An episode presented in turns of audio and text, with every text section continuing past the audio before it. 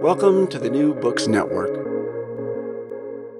Hello, welcome to the New Books in Japanese Studies, a channel of the New Books Network. I'm your host, Hans Feigenberg. I'm a historian of Japan at Penn State in America. Today I will be talking to Carly Buxton about her book, Unthinking Collaboration, America, Nisei in Transwar Japan, which came out this year, 2022, with the University of Hawaii Press. Unthinking Collaboration uncovers the little-known history of Japanese Americans who spent World War II in Japan. When the war started, many Japanese Americans were stranded in Japan and had to serve the Japanese state and act as Japanese during the war. When the war ended, those same people were mobilized again, but now in the service of American occupation. Weaving archival data with oral histories, personal narratives, material culture, and fiction, Unthinking Collaboration emphasizes the heterogeneity of Japanese immigrant experience and sheds light on broader issues of identity, race, and performance of individuals growing up in bicultural or multicultural contexts. By distancing collaboration from its default elision with moral judgment and by incorporating contemporary findings from psychiatry, psychology, and behavioral science about the power of the subconscious mind to influence human behavior, Carly Buxton offers an alternative approach to history, one that puts historical subjects as deeply embedded in the realities of their physical and discoveries. Environment. So, hi Carly. You might feel Carly. Hello. Call me Ron, please. Thank you so much for talking today. Thank you. This is not the first time we're talking, right? Right. Actually, my research also touches a lot lately about Japanese American experiences. Oh yeah. So I'm happy to have you here again. So the first question we usually ask here is. What brought you to this story? Can you tell us more about your own background and how did you get to research Japanese Americans' experience in Japan?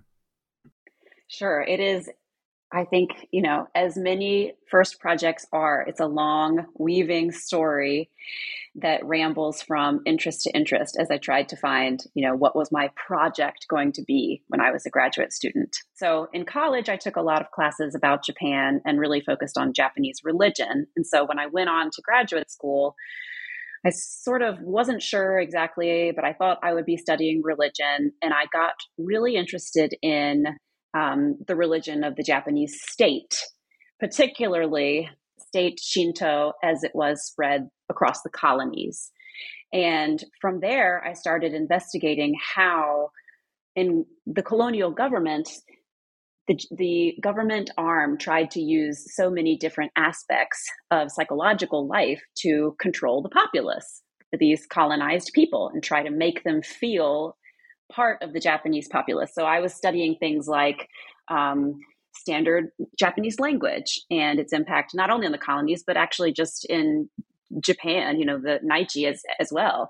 And I was studying standard dress and started looking at the ways that things became standardized and the influence that had on people's approach to their own identity as Japanese or as a Japanese colonized subject. And so I knew I wanted to do something with that. And the truth of the story of why I got into Nisei was because Japanese is my second language. And it was taking me a really, really, really long time to do all of my research. And so I started to look into ways that I could do more research in English. And that's when I started investigating and learning more about Japanese Americans and their experience in Japan before, during, and after the war. And so it started as I need to finish my PhD here. I need to use more English resources. And that's how I stumbled upon the history of these Japanese Americans, the one I had ever heard of being Tokyo Rose.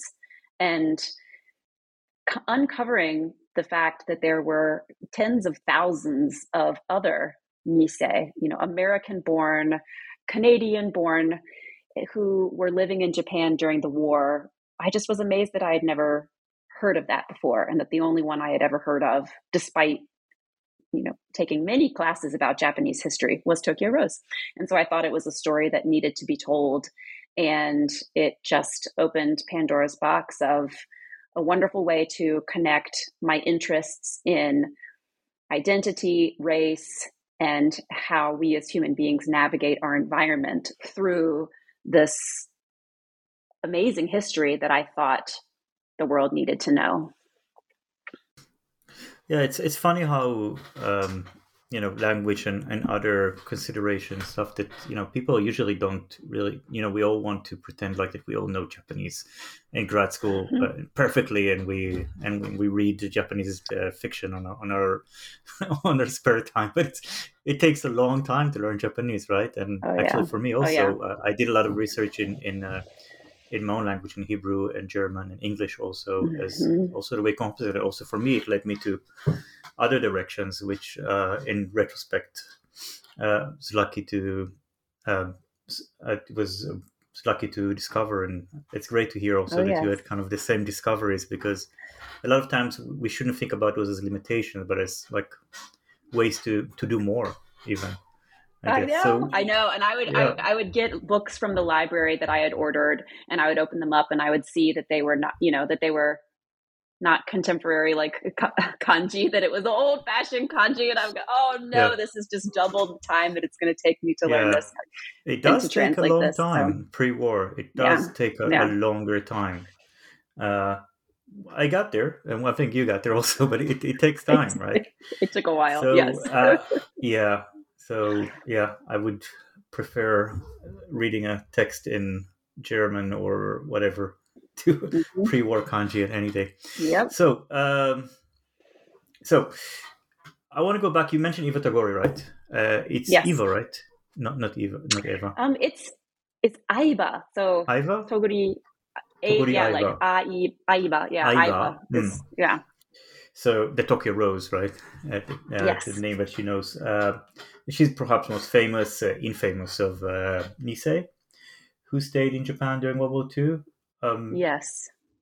So what does her story really tell us about Nisei? I mean, why going back to this story again, right? What does her story tell us about Nisei and nature of collaboration? I'm doing like big scare quotes now, air quotes here. What's about national rational choice, and why do we have to unthink collaboration? As your, again, scare quotes here. Yes. As your book title shows.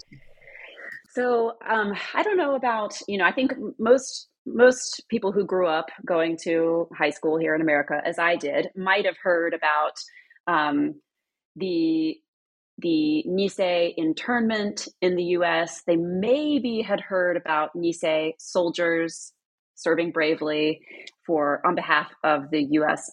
military. And then if they had heard anything about someone else, Japanese American, during World War II, it might have been Tokyo Rose. And as I said, when I kicked off why I got into this story in the first place, I thought it was just absolutely kind of earth-shattering to me that there were so many people who had similar stories as to the one that she had. And yet she was made history's scapegoat because she really was in the wrong place at the wrong time, acted in a jarring way to the rapidly shifting modes of preferences in the immediate post-war. And because of the way her story got manipulated, she was made a scapegoat. So she, as so many other Japanese Americans were, she was living in Japan when Pearl Harbor stopped all of the passenger traffic between Japan and the United States. And she had actually been trying to sail home shortly before that and lacked the proper papers. And so she wasn't able to make it at that time. Well, then now she couldn't make it home. There were no options for her passenger travel ships to return to California, where she was from.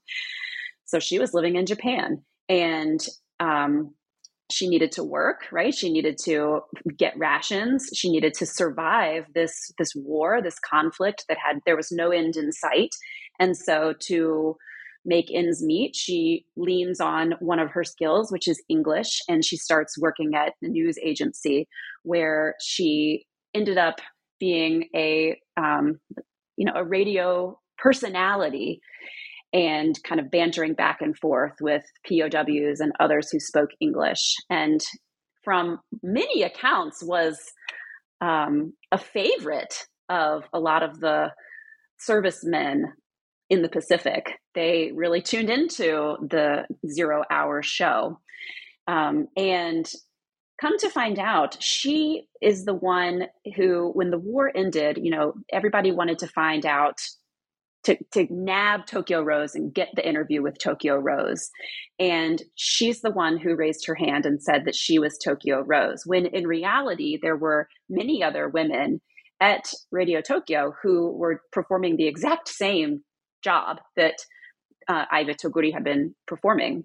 And it's just because she raised her hand that she became the cautionary tale for so many other Nisei in the immediate post-war. She became a way for the American government to show that they were going to be tough on treason.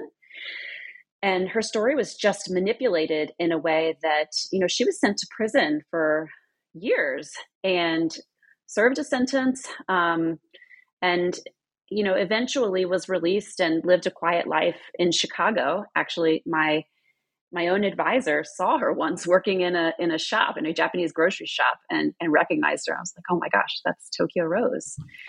But the point of the story is, this is one human being whose story, whose example was actually lived by many other people on the front end, trying to survive a war, trying to make ends meet. And it's really only in the post-war that their stories diverge. Iva Toguri was thrown into jail and called a traitor.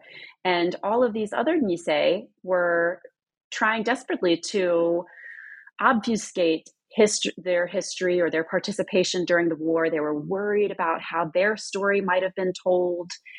And the reality is, there shouldn't be a judgment play here, because these were just human beings navigating their daily lives and trying to stay alive and trying to thrive.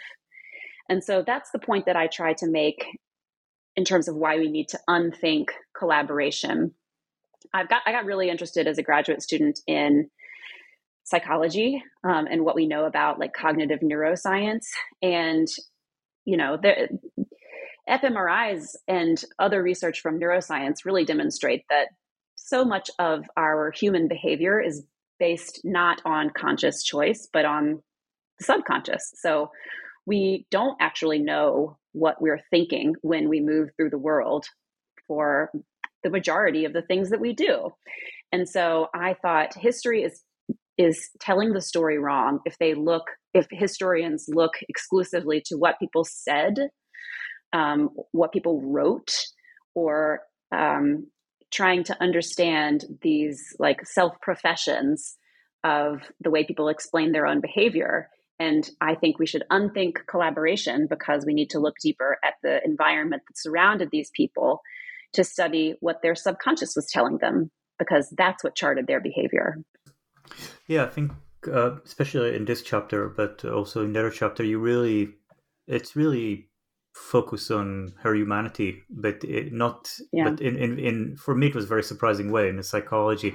And as I said before, I do also some work. I just finished a book on psychology, and I had a Japanese American chapter there, And I wish I read your book before that, really, because it really kind of, because, you know, I was thinking about it in terms of, like, choiceless choices, which is a term coming from the Holocaust research about people having no good choices, right? Operating within a framework, but you are actually completely rephrased this idea of choiceless choices. What is choice, right? I mean, you really, like, what is choice? I don't think, and you know, when we think about collaboration, we usually think about that there is a choice, but you say the way we do things is not quite rational, right? Right. Yeah. And I think, you know, choice plays a part of it. It's not to say that we're just blindly walking through the world. There is choice. There is conscious choice, but it's just such a small part of our behavior as human beings. And so much of it is elaborated after the fact. So people say, oh, I chose to do that. Or they look back and they have this hindsight bias, and they're able to tell their story in a certain way and think of it as a choice that was made. But in reality, I just think it's so important that we de-emphasize conscious choice in favor of all these other elements that guide human behavior. you know, like the ideals and taboos that surround us in our environment, routines, discipline, the things that are embedded in the way that we just wake up and face the day, personal relationships and our obligations to one another and these networks of community that we have. And then also just the human drive to survive and thrive in general.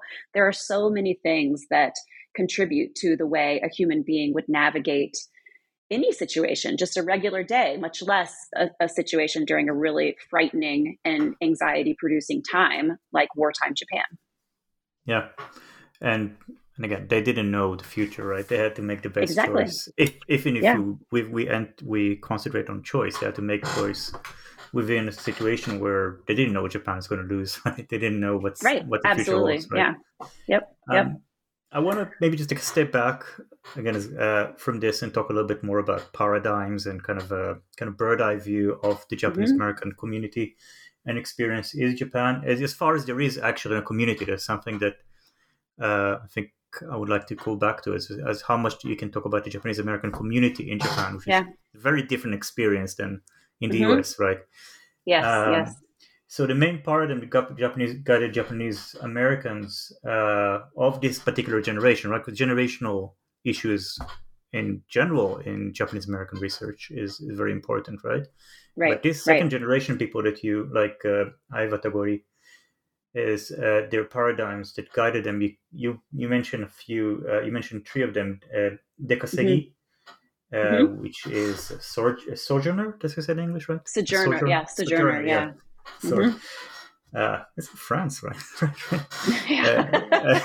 I can never say the French words. Right? So, and there's a kakehashi, which is a wedge or bridge, right?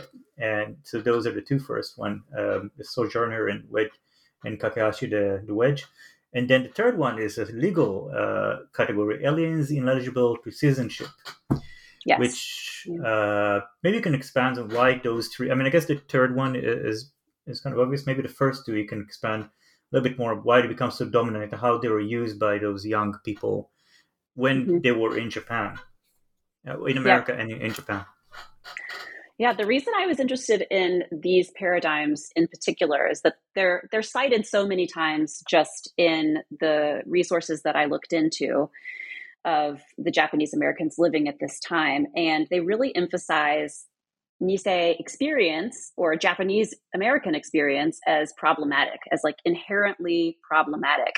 And I wanted to explore that because I think it means, you know, if I'm talking about the subconscious, if you without thinking about it, but if you're operating in a way that sort of imagines your body as problematic or as contradictory, then that's going to shape and color the way that, you know, a human being approaches the world, talks about themselves, represents themselves. And so that's why I was particularly interested in these three paradigms. So Dekasegi, this sojourner in particular, was interesting to me because I used this as a way to introduce the history of Japanese Americans in the U.S. So with the original ability to immigrate to the United States, kind of opening up at a very certain time in Japanese history, the first people who came from Japan to the U.S. were really imagining their stay as temporary. And so they had temporary institutions that they built that were really emphasized on Japanese individuals staying connected to one another and to Japan. And so that's important for the lives of Nisei because eventually these are families that stayed and stayed and stayed and built a life in America. But the first institutions that were built in the US had these strong ties to Japan and this ever imagination of returning to Japan after making some money in the United States. That was the dominant narrative, certainly not across the board, but it was really a common approach to the Issei, the first generation coming to the United States, was this idea of being here for a time, let's stick together while we're here, we will eventually go back to Japan. And that's what really colored the development of schools and the way that they were for Japanese Americans, of the Japanese language newspapers, of the Nihonjinkai, or like some of these community groups, really there was this strong feeling of, this is Japan, this is my Japanese identity, it is always there, and it is separate from an American identity. So then comes the like kakehashi or kusabi, so like a wedge where the Nisei are now expected to appreciate both American culture and Japanese culture and deftly oscillate between the two different cultures. So they're not combined. They're never treated as combined, not by, you know, the white teachers in the US schools, not by the Issei parents. They're always really treated as equal, and that it's upon the Nisei to bridge these two very different identities. And so yet again, we see this like bifurcation. Here's one side, it is Japanese. Here's the other side, it is American. And so Nisei learned to code their behaviors in a way that was in line with how they expected to want to be perceived in a certain setting. So like if they're going to their public school, they're going to be quote unquote acting American, they're going to be behaving in ways that they would never behave when they go to their Japanese, you know, resource language classes on Saturdays. They're, you know, much more reserved, or they're bowing, or they have a quieter voice. There are so many different just physical behaviors and manifestations of this very different and opposite identity. And then the 1922 court decision of aliens ineligible to citizenship. So this is the Ozawa versus the United States decision that basically said Japanese are excluded from naturalization. You know, I think many listeners will be familiar with that case, but that just heightened the stakes for a lot of these Nisei, so that if they had these very different ideas of what it meant to be American or what it meant to be Japanese, suddenly the United States government was drawing a line in the sand and saying, you know, these cannot coexist.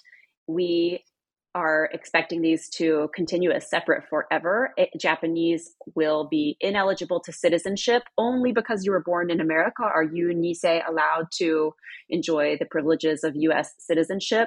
But I've also read some accounts that Nisei were worried about that even potentially disappearing. And so again, they're made to feel anxious about their own identity and their place in American culture. So these three paradigms jumped out to me because they emphasized Japanese and American culture as separate, as very much a matter of self-representation. And Nisei grew up trying to display and code into one or the other based on what their environment seemed to demand. And so that would become extremely important to the stories that I tell of collaboration and of treason or of wartime behavior, because they were really just coding into these very separate categories that had been established for them. Yeah, the binary thinking that comes up with it. There's no place for nuance. It's just either this or that. There's no something that kind of bring those two together. There's no place for a spectrum. There's always like either American or Japanese, right? It's either you're right. And I think it's you know, when you live in Japan, you kind of experience it. I mean, of course, it's very different for Japanese American, much more hostile environment than for us living in Japan. But you kind of understand people around you expect you to be other. Like there's this expectation. There's everything is other. Japanese completely different from the other. I think about it a lot because, you know, I think Japanese Americans who were able to connect with one another in Japan, they felt such a sense of relief because they understood one another. And I think the same thing goes for as an American. You know, when I was living in Japan, it was the best feeling in the world to be among other graduate students who were studying in Japan and kind of experiencing the same thing. And we could speak Japanese words when they made more sense, and we could speak English words when they made more sense. And it's a similar kind of familiarity with two cultures and being able to step into the ones that feel like they can serve us more in a given time. Yeah, even though the stakes for us were a little bit different, right? Oh, incomparable. Yeah, without a doubt. That's because throughout your whole book, I tried to imagine myself being like in their shoes. I mean, this is in many ways what's your book, but all of our work, we try to stand in the shoes as much as possible of the historical actors that we. And this is what also I was thinking about my own experience in Japan. There's one thing. Oh, I just wanted to mention very much along those lines. I on my website, I have a learning guide that I really wanted to be published in the book, but I think it was just a little bit too much for an academic press. And it has these exercises that try to help the reader get into that feeling of being out of place or of being uncomfortable. And so anybody who wants to can just go to my personal website, which is carlybuxton.com, and have a look at the learning guide. But one of the exercises, for example, is to put a book cover, like print out a fake book cover around the book that I wrote around Unthinking Collaboration that is hot button or is going to make somebody want to, feel confrontational with you. And that's easy to do it in this day and age. I mean, there's a lot that can really tip people off. And I think about the Japanese Americans being slapped on the train in Japan for reading a book with an English cover. Yeah. One, so I encourage, So I encourage people to experiment with that and just try to feel. It will never be the same. Of course, we're not a wartime, my race, for example, is totally different, but I think that it's worth trying to develop a bit of empathy for the historical subjects that we examine by trying to step into similar shoes. Yeah. And I think especially for my, I teach in America, right? And especially for my white American students, it's very hard to conceive themselves. Absolutely. To put himself in the shoes of racial minorities and other minorities, not even wartime, just regular. And I remember, and we're kind of digressing here, but for my colleagues in Japan, I was a graduate student, and even now when they're very wondering about this, every time you step in a convenience, everybody look at you, and you have like the gaijin seat next to you, the empty seat next to you on the train, because no one will sit next to you, and all these things. I mean, this is not. I mean, it doesn't come close. It's not even. It's in a way, way far under the spectrum of what people, what racial minorities feel. But this really gives you a little bit of a taste. That's why I think that experience doing what we can to travel the world and put ourselves into new environments is just so important for the empathy that we are able to develop for other people. Because, like as you say, it doesn't compare to being to the experience of a racial minority here in the United States, but it is important, I think, for our experience as human beings just to put ourselves in uncomfortable situations and try to imagine that tenfold, 100-fold in the people we're studying. Yeah, and in this situation, as you mentioned before, and I want to go back to this a little bit, maybe just briefly, community is very helpful. Like we both said, how we go to our other grad students, other foreign community, and how much it helps. How much of a community did Japanese Americans in Japan during the war, how much they have? Because in Japanese experience, community, of course, they are a separate group, right? They are a group, They are a community, they are put in separate spaces, they're separated as a group, right? Mm-hmm. So as far as, of course, their situation in situation of Japanese American experience, situation of Japanese American in America is defined by a group, can you say that their situation in Japan is defined by isolation, being individuals? Because they're not a group, a separate group per se, right? Right. Like they are not treated as such at all. No, and it was very different before the war versus during the war, and it's also very different depending on the circumstances of the Japanese American individual themselves. So there were, many, many of the people who I consider as, Japanese Americans living in Japan during World War II were the children of Nekasegi families who had moved back and were fully assimilated into Japanese life. And maybe they had this history of being born in the United States. And so technically that makes them an American citizen, but that was not a part of their daily identity.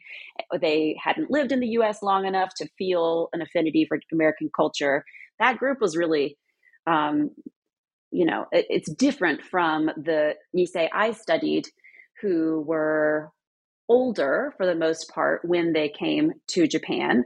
They came usually more on their own for studying, like a study abroad experience, or to live with a relative, or to try to find work because it might have had more opportunity in Japan at that time. There were lots of reasons why these individuals would have come to Japan at the time when they came, that were not because their entire family had moved back to Japan. And so this was the group that sort of felt apart.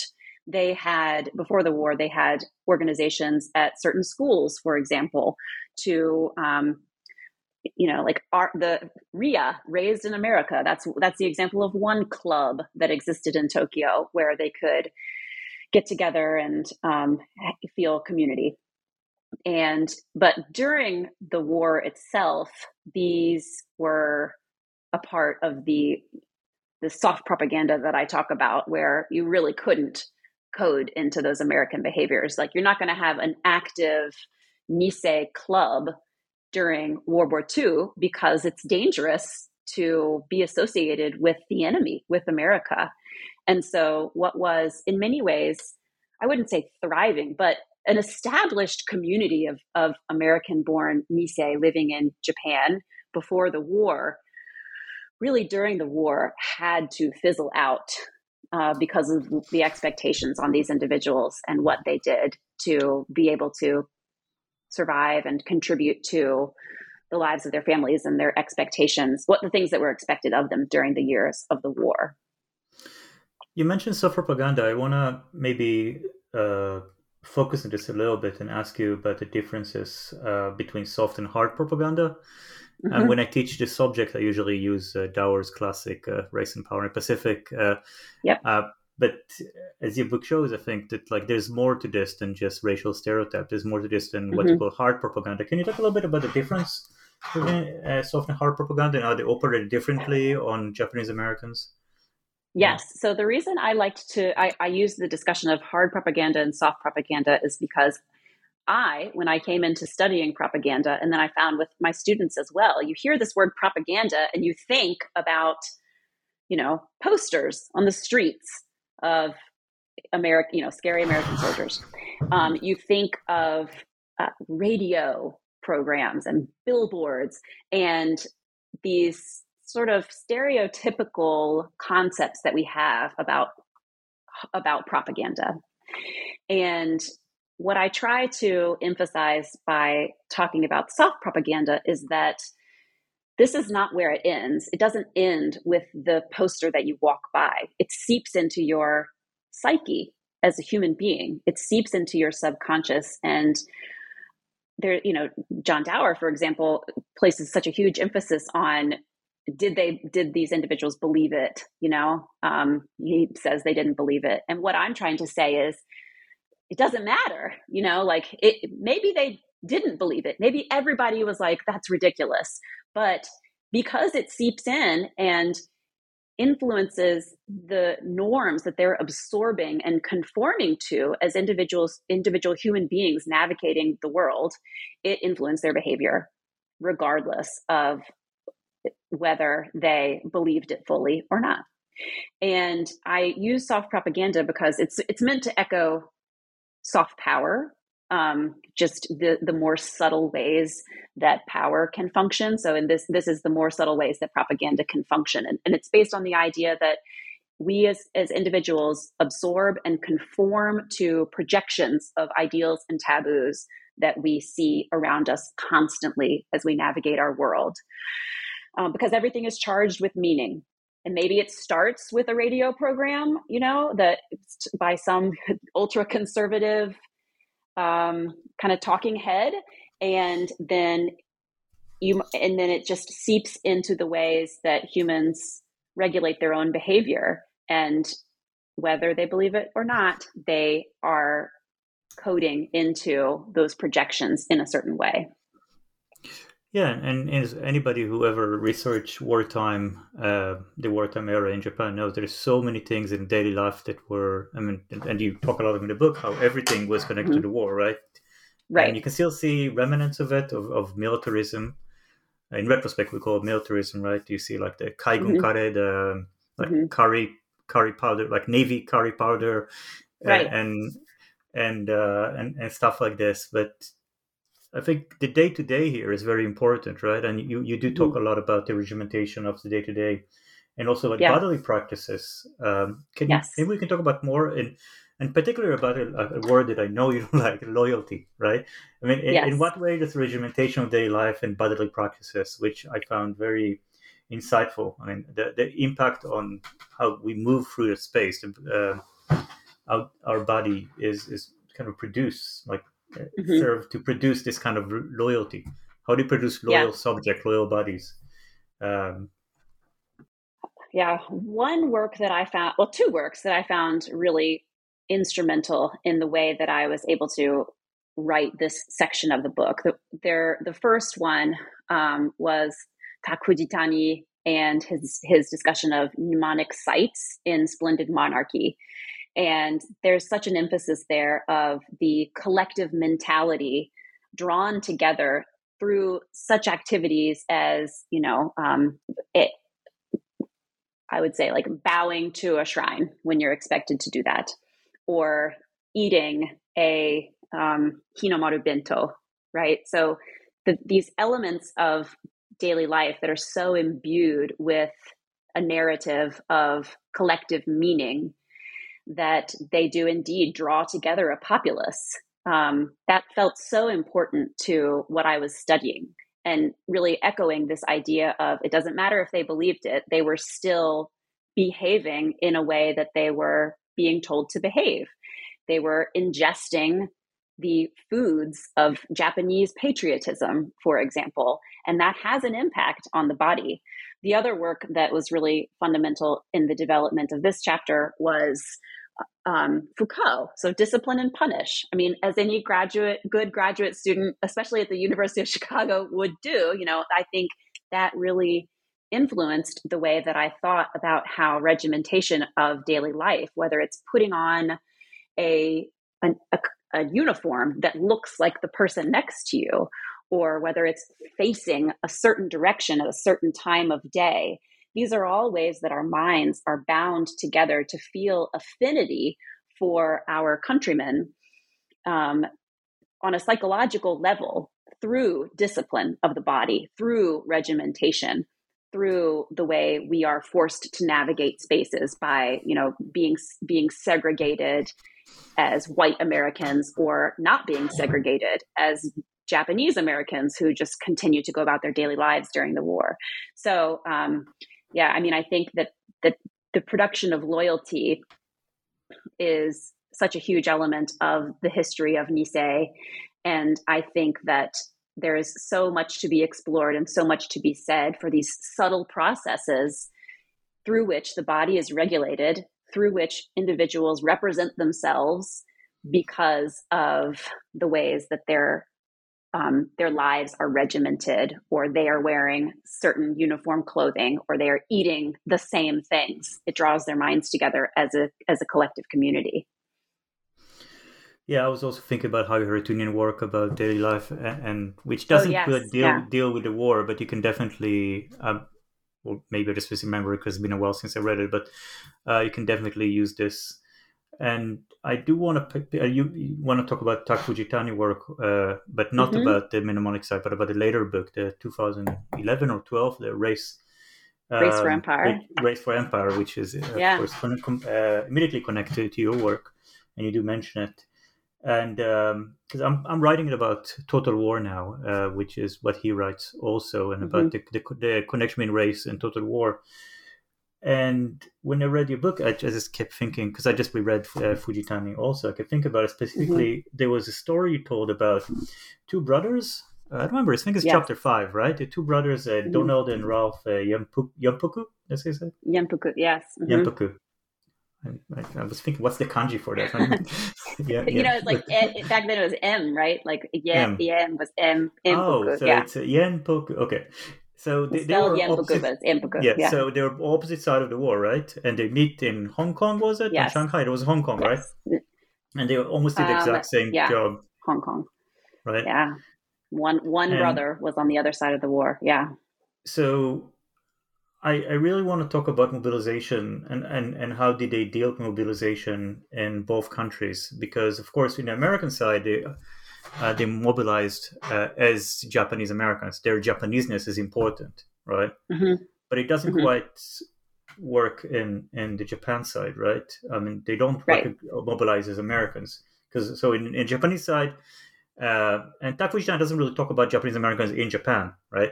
But mm-hmm. in the mm-hmm. Japanese side, when in the American side, their Japaneseness, their ability to provide insight into right. the Japanese mind, it's mm-hmm. quite important. And I just, but in Japanese side, it doesn't quite work like this. So, what does it? What can your book tell us about total war? It's not something that you really talk about, but specifically, if you think about Tak Fujitani talks about Korean experience mm-hmm. in Japan. How's it different from the Japanese experience in Japan and the Japanese American? So it's kind of a triple corporate. Sorry, it's a bit complicated.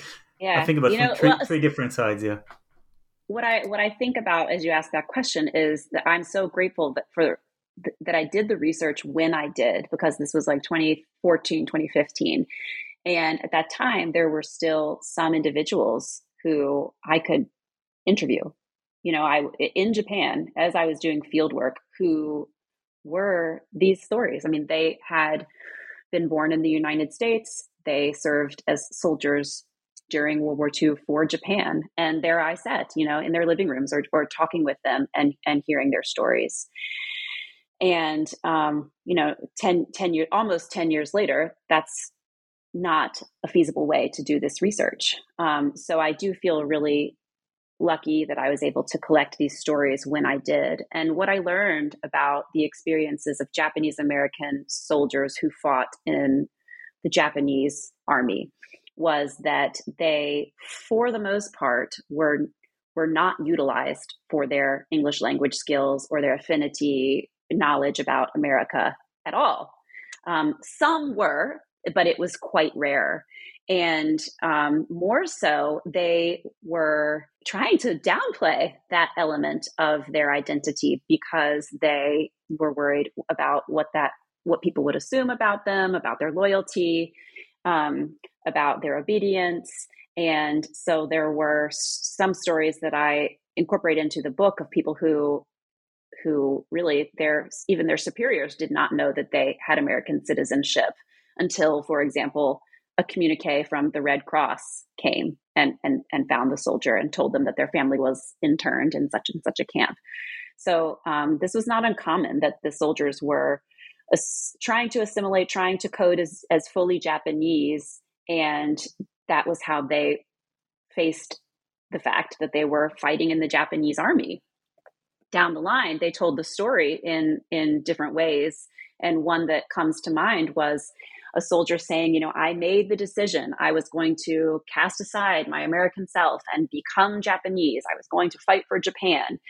But this goes back to what we were talking about earlier with choice. Like, did he really do that? Did he really say, like, I'm going to become Japanese? Or is that how he has rationalized his own experience years after the war and tainted by war memory and how things turned out?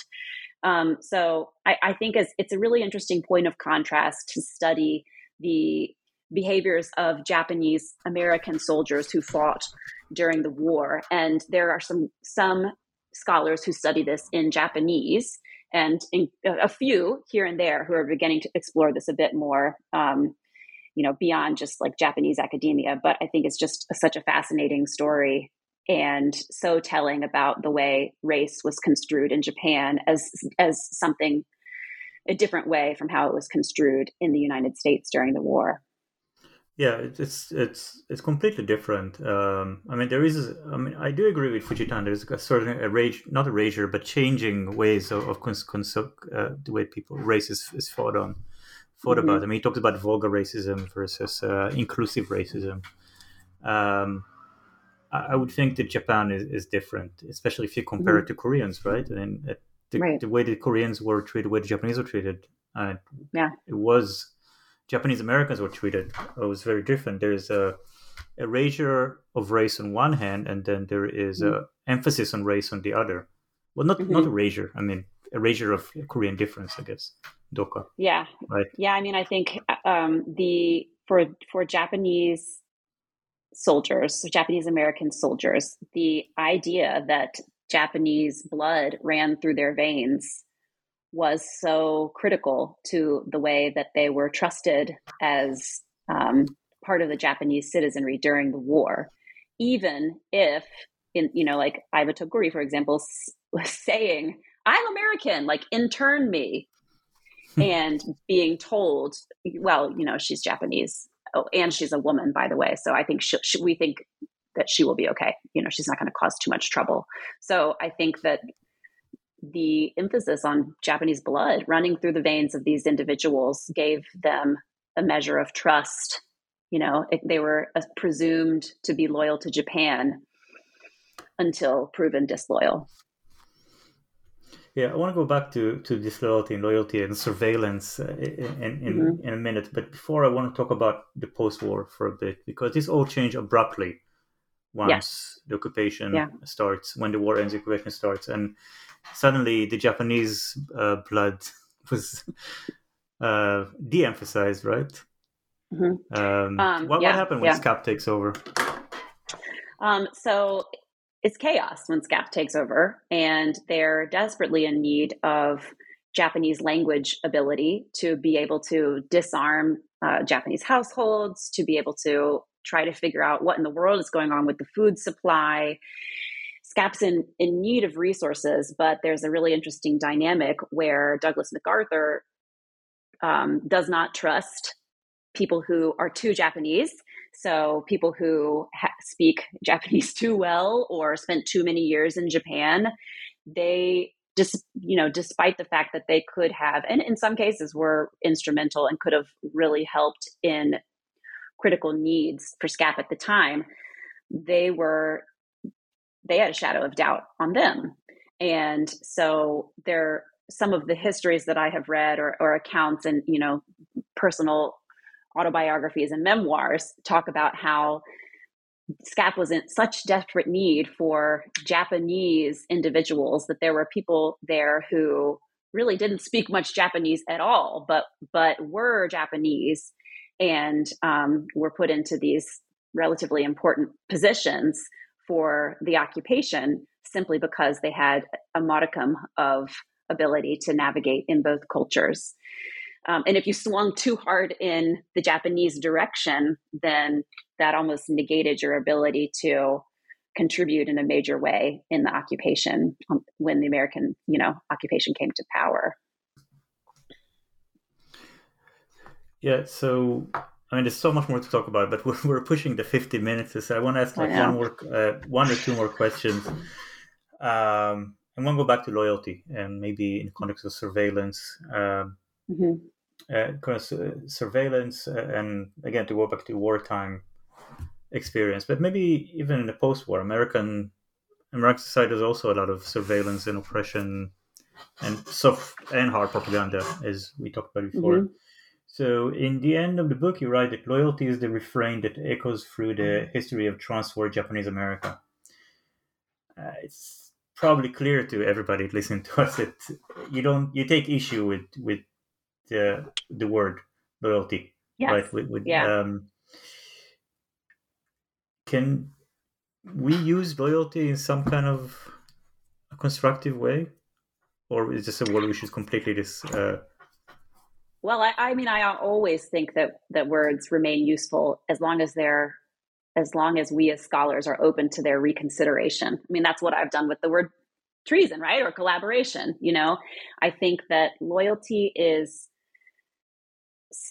like collaboration. It's a curse word in Japanese American history because it's so fraught with how these individuals were judged and how they lived their lives and what they tried to prove about themselves. I mean, some listeners may be familiar with the loyalty questionnaires that these people had to commit to during their internment, and that they were asked to fill out, a questionnaire asking if they were going to be loyal to the United States. And that doesn't just go away. I mean, that is a painful part of history, particularly when these were people whose sons were going to war on behalf of the United States. You know, that is, it's not fair. It's painful to remember. And yet loyalty becomes the overarching narrative and the story that is told, because in many cases, Japanese Americans had to be flag waving American or like 100% American. These are not my phrases. These are coming from their mouths about the ways that they had to behave to demonstrate their loyalty to the United States, to try to cast away. It's like a chip on the shoulder of, oh, I know you're expecting me to be disloyal, so I'm going to go even beyond and be more loyal than your average white American. So it's a fraught word. It's emotionally charged, and it is the story that is told about the Japanese American experience during and after World War II. Now, Tokyo Rose's story complicates that, you know, and I think a lot of Japanese Americans felt the need to distance themselves from her example and to associate themselves as much as they could with the stories of the, you know, brave 442nd or some of these Nisei soldiers. And it just shaped the way that they would tell their stories for the rest of their lives. So I do think that there's saving to be done of loyalty. We have to keep studying it. We have to keep understanding it. But it is very much the litmus test by which Nisei were judged during the war and after, and decades after as well. Yeah, it does. Thank you. It's great, because it's something that really, I don't know, bothers me. I'm not a Japanese, I'm not a historian of Japanese America. I just come from the Japan side and kind of dipping my toes in this. But it's not, there is this binary that loyalty creates, and it kind of affects a lot of the literature is produced about Japanese America. But it's either like completely 100% Americans, you know, 442 and all of this who were patriotic, or we stood up. We stood up for oppression. You know, there's either this or that, and there's not much place for a continuum in between, it seems to me, in many cases. Right. It's not quite about scholarship, but more about stuff that produced by the community itself. You know, right. It's pretty binary. So, yeah, I can see your frustration with the word and how it can create those things. So, again, I have so much more to talk to you about. But I think we should conclude. I want to ask you before we end, what are you working on now? What do you do now? What's your next project? Okay. What's your work focusing on? So I'm a user experience researcher, and I continued to write the book even though I had left formal academia. And I had gotten really through this experience of trying to understand the subconscious brain, how humans behave, how humans make decisions. I got into user experience research, which is really probing for insights about how we as human beings make decisions. And so I did user research for an education company, and now I run a startup. And it's a digital health startup. So, I mean, I've had a massive career change, but I do think that it is underlaid by my continued passion for trying to understand how what human beings say is different from what they do. And even user research right now there's a huge emphasis on, you know, people having a conversation and explaining why they did something, or, you know, where they buy something. But what I'm continuing to study is more psychologically, like, how are we presenting ourselves? So how is it that if a participant sees me as a white woman, what are they going to say to me that's different from what they might have seen if I were a white male? You know, so I'm very curious about how humans present themselves in the context of the expectations that are laid upon them. And I think there are huge implications for that in user research, which is a growing field at not just startups, but in many companies today. So I continue to study that. I don't teach about Japan anymore, except that I occasionally go around and give talks about my book or mentor students.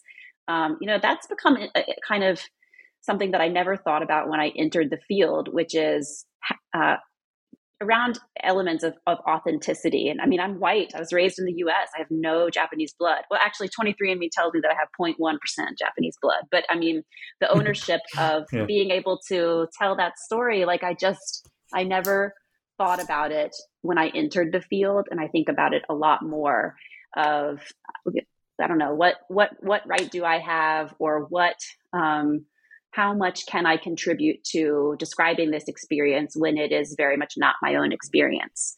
And that's not just a race thing. I mean, I think historians struggle with that because they speak of people from different times, but it's just something that I've started to struggle with a little bit and has been top of mind recently. Yeah, it's almost a cliche. The past is not a country, but in the past of another past. But for us, I don't want to call alienation, but the distance that we have from the people that we study, they're not just another historical time, they're also from another culture. Right. And in your case, they have very specific immigration experiences that we don't have. Exactly. And they lived under, as we said before, under like discriminatory structures that we don't experience even. I can totally see where it's coming. I'm kind of amazed you did all this with a PhD in history. I mean, I told you before, I want to come talk to my grad students about what you can do. It's that. Really, yeah, it's inspiring, really. Very flexible. I have found, and I'm in the deep dark years of wondering if I would ever finish my degree. I never thought that I would continue to use my methodological skill set in the way that I have continued to use it every single day, So that's what I often tell graduate students when I talk to them, is like, no matter what you end up doing, this is not a waste. I mean, every single effort, every single day that you spend trying to puzzle over huge questions is going to be massively impactful for the way that you, whatever career you choose, the way that you continue to study and understand our human condition. Thanks. That's really inspiring. So let's end on this really bright note. Thank you very much, Carly. Thank you for coming. Thank you. Thank you so much for having me. This is a joy.